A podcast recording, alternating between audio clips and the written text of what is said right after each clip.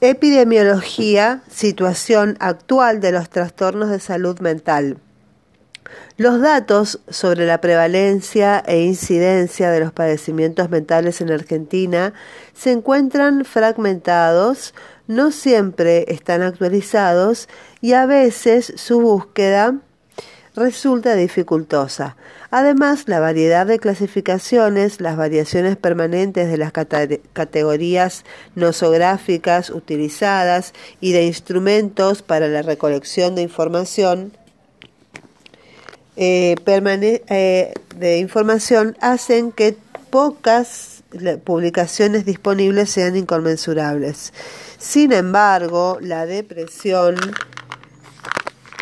en sus diferentes formas, la ansiedad, la angustia y los trastornos psicóticos se conservan siempre como problemas frecuentes. Por ejemplo, los trabajos realizados a principios de la década de 1980 por el equipo del programa de epidemiología psiquiátrica de eh, referencia la novena versión de clasificación internacional de enfermedades, que es el CIE 9 Clasificación Internacional de Enfermedades. Y el eh, sistema Catego PSE dan cuenta de una prevalencia de esquizofrenia en 3% de jóvenes de la zona metropolitana de Buenos Aires, que está muy por encima del promedio mundial del 1% de psicosis afectiva, del 4% de paranoia y del 2% de depresión neurótica de 3,5% eh, y de neurosis y del 14,5%. Habría sido imposible obtener esos mismos resultados si se hubiese usado la siguiente versión de la clasificación internacional de enfermedades CIE 10 pues la neurosis y la psicosis fueron abandonadas como categorías diagnósticas. Se encuentra el mismo inconveniente metodológico mencionado en una serie de estudios de la primera mitad de la década de 1990. Considerando los datos mencionados anteriormente, que por un lado dan cuenta de la falta de datos certeros y además demuestran la prevalencia de las problemáticas de salud mental que aquejan a la población en todos los grupos etarios,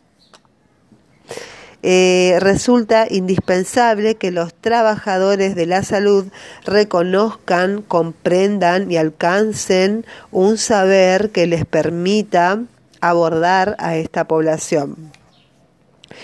Asimismo, para poder contar con datos certeros, es importante que los equipos de salud se concienticen respecto a que los registros y la recolección de la información que se inicia en el momento de la consulta y son indispensables para conocer el estado de salud de la población y definir políticas de salud pública para atenderlas. Como se mencionó al comienzo, la depresión fue la tercera causa de ABAD en Argentina en 2010. Los ABAD se calculan sumando los años de vida perdidos por mortalidad prematura y los años perdidos por enfermedad o discapacidad. Si solo se midiesen los años perdidos por discapacidad, la depresión ocuparía el primer puesto. Por otra parte, los trastornos de ansiedad ocupan el décimo cuarto puesto entre los causantes de ABAD y el segundo entre las causas de años perdidos por discapacidad. Según el Manual Diagnóstico y Estadístico de los Trastornos Mentales en su quinta versión, que es el DSM-5, los trastornos de ansiedad incluyen el ataque de pánico, el trastorno de ansiedad generalizada, las fobias específicas, las reacciones de estrés agudo y postraumático y los trastornos obsesivos compulsivos, disociativo y somatomorfo. En un informe sobre las prácticas en salud mental dentro de los dispositivos de APS en Santiago del Estero, se evidenció que los trastornos de ansiedad fueron el tercer diagnóstico más frecuente sobre la población adulta, con una prevalencia del 11%, precedido de los problemas de relación paterno-filiales y depresión. La misma frecuencia se encontró en el servicio de urgencias de un centro médico de La Plata y en adolescentes la prevalencia de trastornos de ansiedad va del 11 al 26,6%. La contención familiar juega un papel importante en esta población, pues las mayores frecuencias se dan en jóvenes asistidos por el sistema de protección de derechos del niño y el adolescente. Tanto la depresión como los trastornos de ansiedad suelen relacionarse estadísticamente con diferentes enfermedades de las llamadas orgánicas. De hecho, ambos son factores de riesgo cardiovascular. A su vez, la enfermedad cardiovascular, en especial haber atravesado una cirugía de bypass coronario, aumenta el riesgo de comenzar a padecer una depresión. Y en los adultos mayores, tanto la depresión como la ansiedad pueden ser los primeros síntomas de una demencia.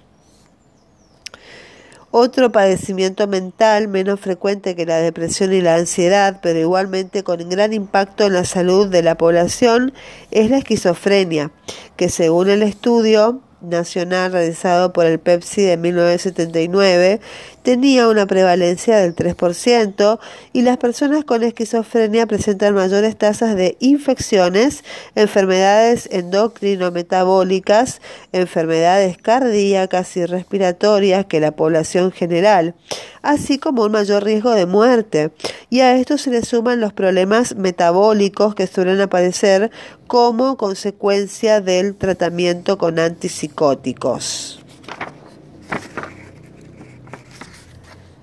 Entonces, el rol del médico en el primer nivel de atención en los problemas de salud mental. Em, es importante dimensionar que en el marco de la sanción de la Ley Nacional de Salud Mental, muchas personas acostumbradas a atender y cuidar su salud en instituciones monovalentes comienzan a acudir a los centros de atención primaria para continuar con la atención. Eh, por ello, el primer desafío que deberán enfrentar los trabajadoras y trabajadores del primer nivel de atención será incorporar los problemas de salud mental a los problemas de salud general que afectan a la población con la que trabajan y mm, conocer cómo abordarlos.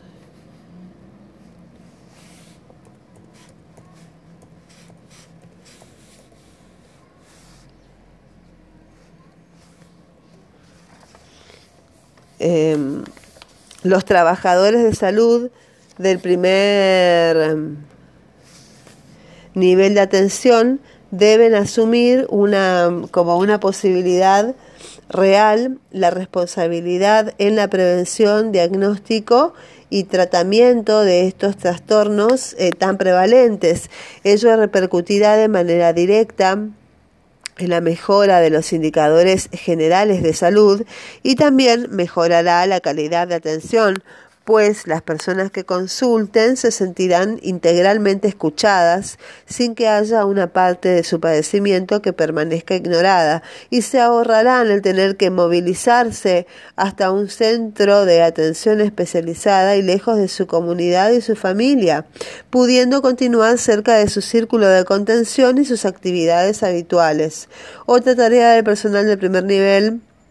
será participar del relevamiento epidemiológico local, más allá de las estadísticas nacionales e internacionales a las que se puede acceder, es indispensable conocer el estado de salud integral de los habitantes del barrio donde trabajamos para poder diseñar intervenciones adaptadas